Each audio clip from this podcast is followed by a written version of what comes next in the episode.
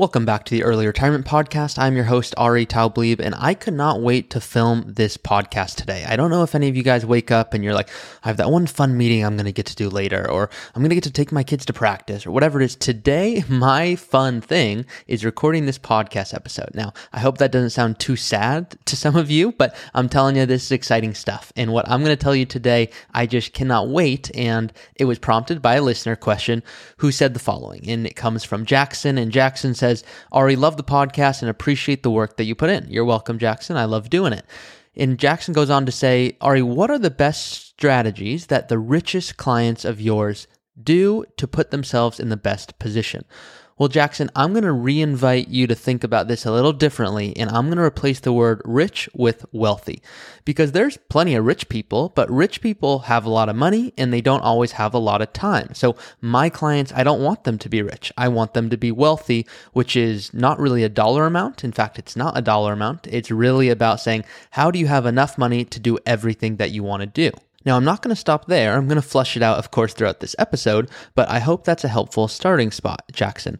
Another quick comment I always like to say I'm trying to make the podcast experience even better. I keep trying to just enhance it, and more people are listening to the show, and that's all because of you. So, thank you for those that keep sharing it with your friends, that keep sharing it with family. It's more fun to retire with them, not on your own. And it could be awesome if you're retiring and you're, you're waving across um, a few homes away. If, if friends happen to buy one nearby, and you can say, Hey, great, I no longer need to work. But if they're also working, it's just not as fun. So, want to encourage you all to please share this with those that you think would take value from it. Once again, it's all because of you. I'm going to highlight a recent comment on the podcast, a recent review, and this comes from K Adam 8 titling it Money Mindset. Thank you, Ari, for sharing great information on money mindset. You have emphasized on value based spending and plan retirement according to what's important to me. I like that your podcast is concise and with relevant data. Keep up the great work. Well, you're very welcome, K Adam 8. I am glad that it is concise and clear. I have a strict anti fluff policy. So I'm only going to include in these podcast episodes what I think is most helpful for you all. And a lot of you have been submitting questions to the show. Thank you. Please keep submitting those questions. A lot of you have inquired about working with me, and I love to go through the process. If you don't know what that's like, I, it's a couple of meetings to show you what the work looks like that I do. And I want to help as many people retire early, which, once again, if you've been listening to the show for some time, you know it's really not about an early retirement that I love. What I love is knowing that you can do more of what you want to do. So let's hop now right into the episode, which is here are the five tips that how did my wealthy clients retire? Well, number one is they didn't just feel bad about their previous poor decisions. They didn't just feel bad about them. They said, Hey, I recognized it. I made a poor decision and we've all done it. I've done it many times. And I want you to know that you're human. And that's a big step. Now, a lot of you might go, Ari, that, that's obvious, but whether it was purchasing an annuity that didn't work out, whether it was a divorce, whether it was just, hey, we made this one financial decision, whatever that is, I want you to just let go of it. And I'm not expecting it to be easy. I'm not expecting you to do it overnight, but slowly over time, let go and, and really say, you know what, I'm in a good position now. Yes, I could have had more, but we all could have had more if we invested in Amazon 20 years ago. We all could have had more if we knew exactly what would happen with market conditions. And so, I think there's actually a sense of calmness and a sense of joy of going, hey, what's happened has happened. I'm now in a good spot. How can I put myself in the best spot possible? That's why people reach out. They want to put themselves in the best spot possible. That's why they listen to these podcasts. So I'm grateful that there are all of these resources available, but you still have to say, you know I'm not going to be so hard on myself. And what's happened has happened. So that's number one, which is don't feel bad about the previous poor decisions and then do nothing. It's no, you can feel it. You have a right to those feelings, but now let's use those feelings to really just almost amplify, if you will, how good you can do in the future. So that's number one. Number two is people who wanted to retire early know they need to save and invest more. But the wealthiest clients that I have who retired in their early 50s, they said, I know I need to invest and save a whole lot more than the average person but that you're also not the average person. So, what if they wanted to save and invest a whole lot more, but the reality is they wanted to spend less than the average person? Okay, well, those are two really big variables. We don't want to just focus on one. In the wealthiest clients I have, they focus on two, which is number one, they focus on how much they need to invest to reach their goals so they never have to work ever again. And number two, they focus on how much they want to spend in retirement. Too often people just save and invest more and more and more. And because of that, they go, great, I'm in a good spot, but they never have that ultra confidence, that peace of mind of, hey, I don't want to work and have you second guess retirement. I don't want you to second guess going out to eat, second guess travel. That's defeating the purpose. In fact, that's when I'm coming to clients and saying, hey, you're not in a position to retire early. Now, at the end of the day, it's your decision. I am simply the guide here, but I would tell clients, I'm not comfortable with you retiring early and not having to go back to work or bring in any other income if these tweaks weren't to be made. Now, on the flip side, I'm only telling clients, yes, you are in a comfortable position to never work again if you don't want to, but here are other options if you want more buffer. You could work a few more years. You could spend less. You could use this tax strategy. There's always options at the end of the day. It's just which do you want to go with? What resonates with you? So going back to number two here, it's the people who want to retire early and the, the wealthiest clients of mine, they invested early, of course, but they said, you know what, I need to do more than the average person. And even if they want to spend the same of an average person, you're probably wondering, hey, what's an average amount? Well, I've gone here and made a quick example, just make the most efficient use of your time, going to the listener's review earlier of just clarity and concise. I just want to get even better at giving you guys helpful information. So, you know, I love examples. So I prepared this and if you started investing and maxed out your 401k from age 25 to age 50, so let's assume that you go into the workforce maybe after college, or maybe you don't go into college and you're getting on your feet and you're saving a little bit here and there, but you don't start maxing out your retirement accounts until 25. And by the way, that's early. So if some of you are listening to this going, hey, I didn't do that and I'm still in a good position, awesome. Maybe you invested really well. Maybe you sold a business. There's a million things that could go here, but just humor me with the example of what if you started at 25? That's when you don't have any dollars, and now at 25, you're beginning your 401k, you're maxing it out until age 50. That's 25 years. Now let's assume that you get a 10% rate of return. Where do I pull that from, Ari? you you might be wondering that. Well, that's coming from the S&P 500. Not saying we're going to get that. In fact, it's unlikely maybe we get exactly that we're going to get a little less than that, maybe more than that. Every single year, of course, is going to be different based on your portfolio, but you guys already know that. You've been listening to this for some time. Here's where it gets interesting. Well, let me put an inflation rate of 3% on that. Now, I know historically inflation recently, should I say, has been much higher, but let's just use this over the course of time. We could use three or four or five, whatever you want, but I'm going to use 3%. So once again, we're investing for 25 years from 25 to 50. Now all of a sudden you've gotten a good rate of return, 10%, but there's inflation. So let's account for that.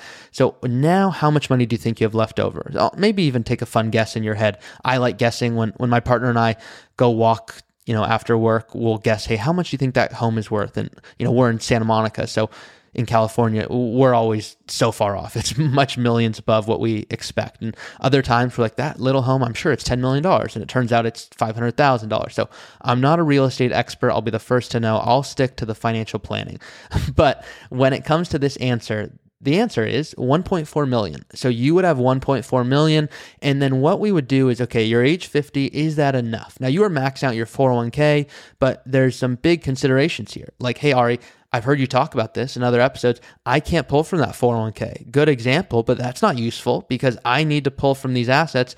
I've heard you talk about a rule of 55 and a 72T distribution. These strategies you talk about, this is not helpful. Well, here's why I'm going to show you this right now. This 1.4 million, this is just a super basic example. If you want to retire early, you need a brokerage account. You need some other accounts to pull from other areas. And yeah, maybe we're giving up tax benefits, but I'm going to show you in other episodes which I, have titled Tax Gain Harvesting and Roth Conversions, and just how to save on taxes, how to retire early and not get penalized with both the penalty, the 10% penalty, and paying taxes. Trust me, I don't want you guys to do any of that. So, back to the topic here, there I go ranting again. The 4% rule is a standard withdrawal rate. So let's pretend we have 1.4 million in a 401k and we're 50 years old. Well, we can't touch that, of course, until 59 and a half. So now what good is this? Well, it's still some good. And I'm going to pretend for just a moment that this is all in a brokerage account. Okay. So you said, Ari, I didn't get any tax benefits and my cash flow is great. In fact, I maxed out my 401k, the, the full amount, but instead I just put it into a brokerage account. So I didn't get any tax benefits, no tax deferral, none of that. I have 1.4 million in a brokerage account. Well, the reality is, if that's you, you have a lot of capital gains, which is a very good thing in the sense of you made money, but it's a very bad thing if you're saying, you know what, Ari, um, I'm going to willy nilly go with this and just pull funds from wherever. And no, no, no. You might have a lot of taxes. And I'm always saying to clients, I'm all for being patriotic, but you don't need to be so patriotic that you pay more in taxes than you need to. So with this example, once again, we've got 1.4 million. It's in a brokerage account in this example. So fully taxable. You put money in, it grows and grows and grows. You can pull from it without a without, should I say, um, a penalty in the sense of you're not going to be penalized. Now there are going to be taxes. So now we've got 1.4 million. I know I'm going a little long around this, but I promise there's a reason. I don't want to waste your guys' time. I find that valuable. Now let's look at a safe withdrawal rate. Well, safe rules will say you can take 4%. I've gone over this in previous episodes, which is the 4% rule, 4% of 1.4 million. That would say that you could take $56,000 every single year and not run the risk of running out of money, but it's not looking at a very diverse study. So the 4% rule, it's based on just 50% US intermediate term bonds and 50% US large companies. So I don't love that study. I like to use John Guyton, which talks about the 5.5%, 5.2%. Can we use something in that range? Why? Well, we're following a set set of rules to be able to really optimize how we withdraw income. And we're not just diversifying in two asset classes. We have international and real estate and small caps. And there's a whole episode I do just on optimized withdrawal rate. So feel free to check that out. But back to the example here, let's assume you want to live off of $56,000 a year. Well, if this is all in a brokerage account and you can pull from it, you can realize gains at 0%. That's right. You can pay 0% in taxes using tax gain harvesting. So you might have really low income and you're thinking, Ari, oh my gosh, I should have done this 401k. I, I hear, you know, my neighbor's got a 401k, my coworker's got a 401k, and oh my gosh, why did I put this in a brokerage account? What was I thinking?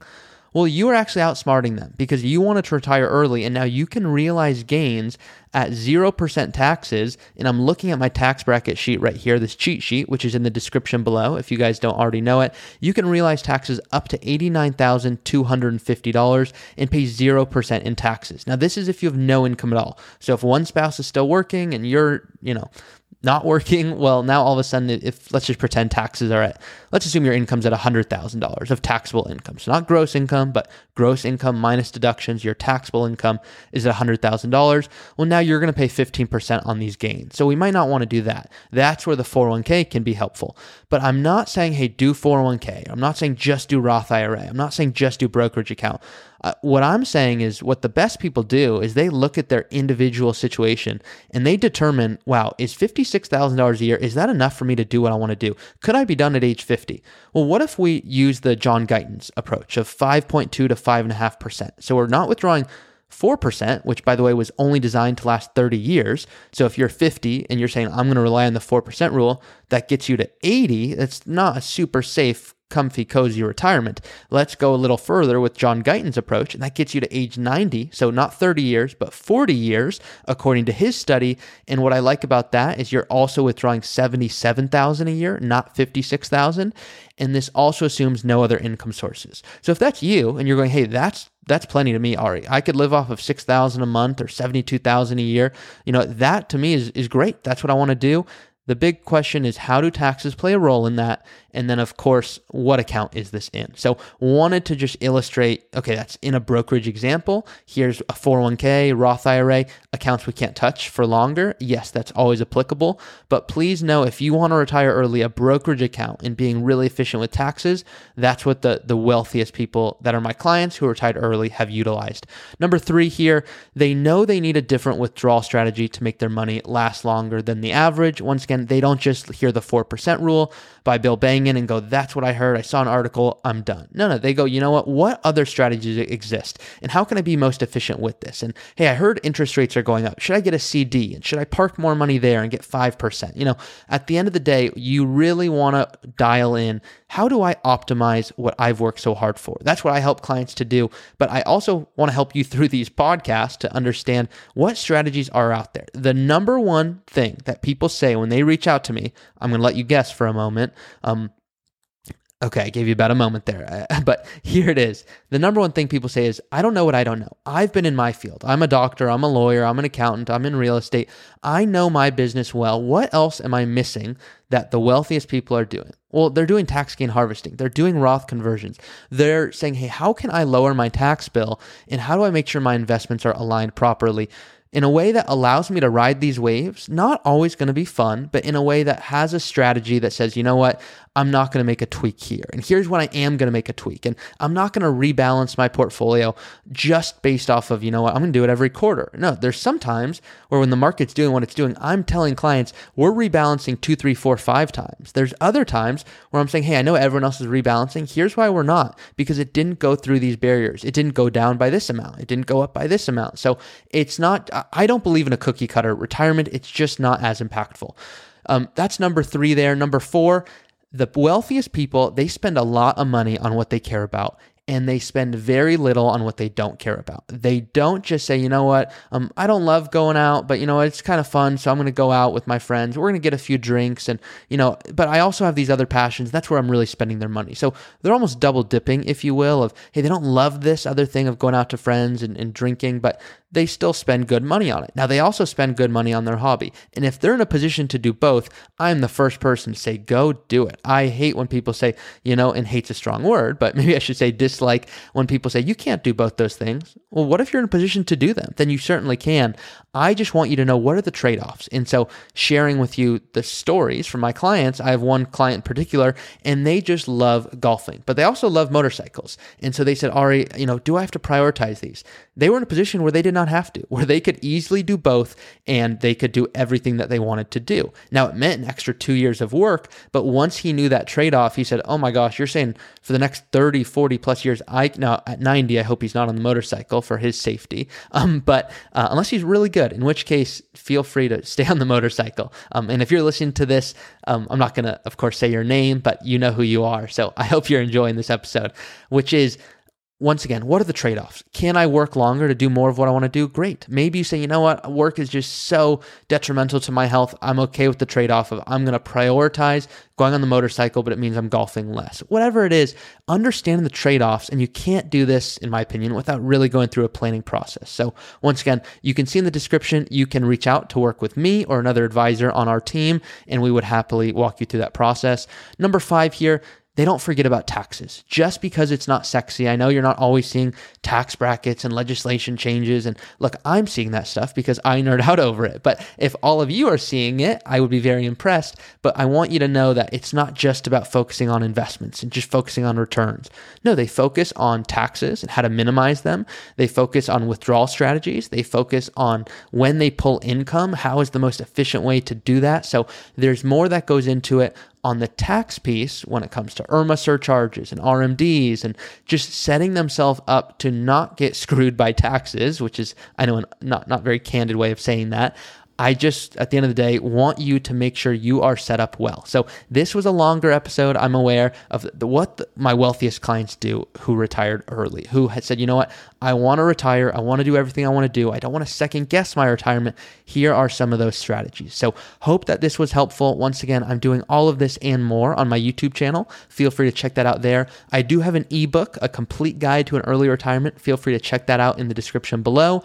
And then lastly, I kindly ask that you share this with someone else who you think might find value from it. I love that these podcasts are free to you all. That is my only request. Um, thank you all for listening, and I'll see y'all next time. Thank you for listening to another episode of the Early Retirement Show. If you have a question that you want answered in a future episode, you can always go to my website, earlyretirementpodcast.com. That's earlyretirementpodcast.com. And you can go ahead and submit a question that I'll look to answer in a future episode. Thank you all for listening. Please do rate it, review it, and share it with someone who you think would benefit from this information.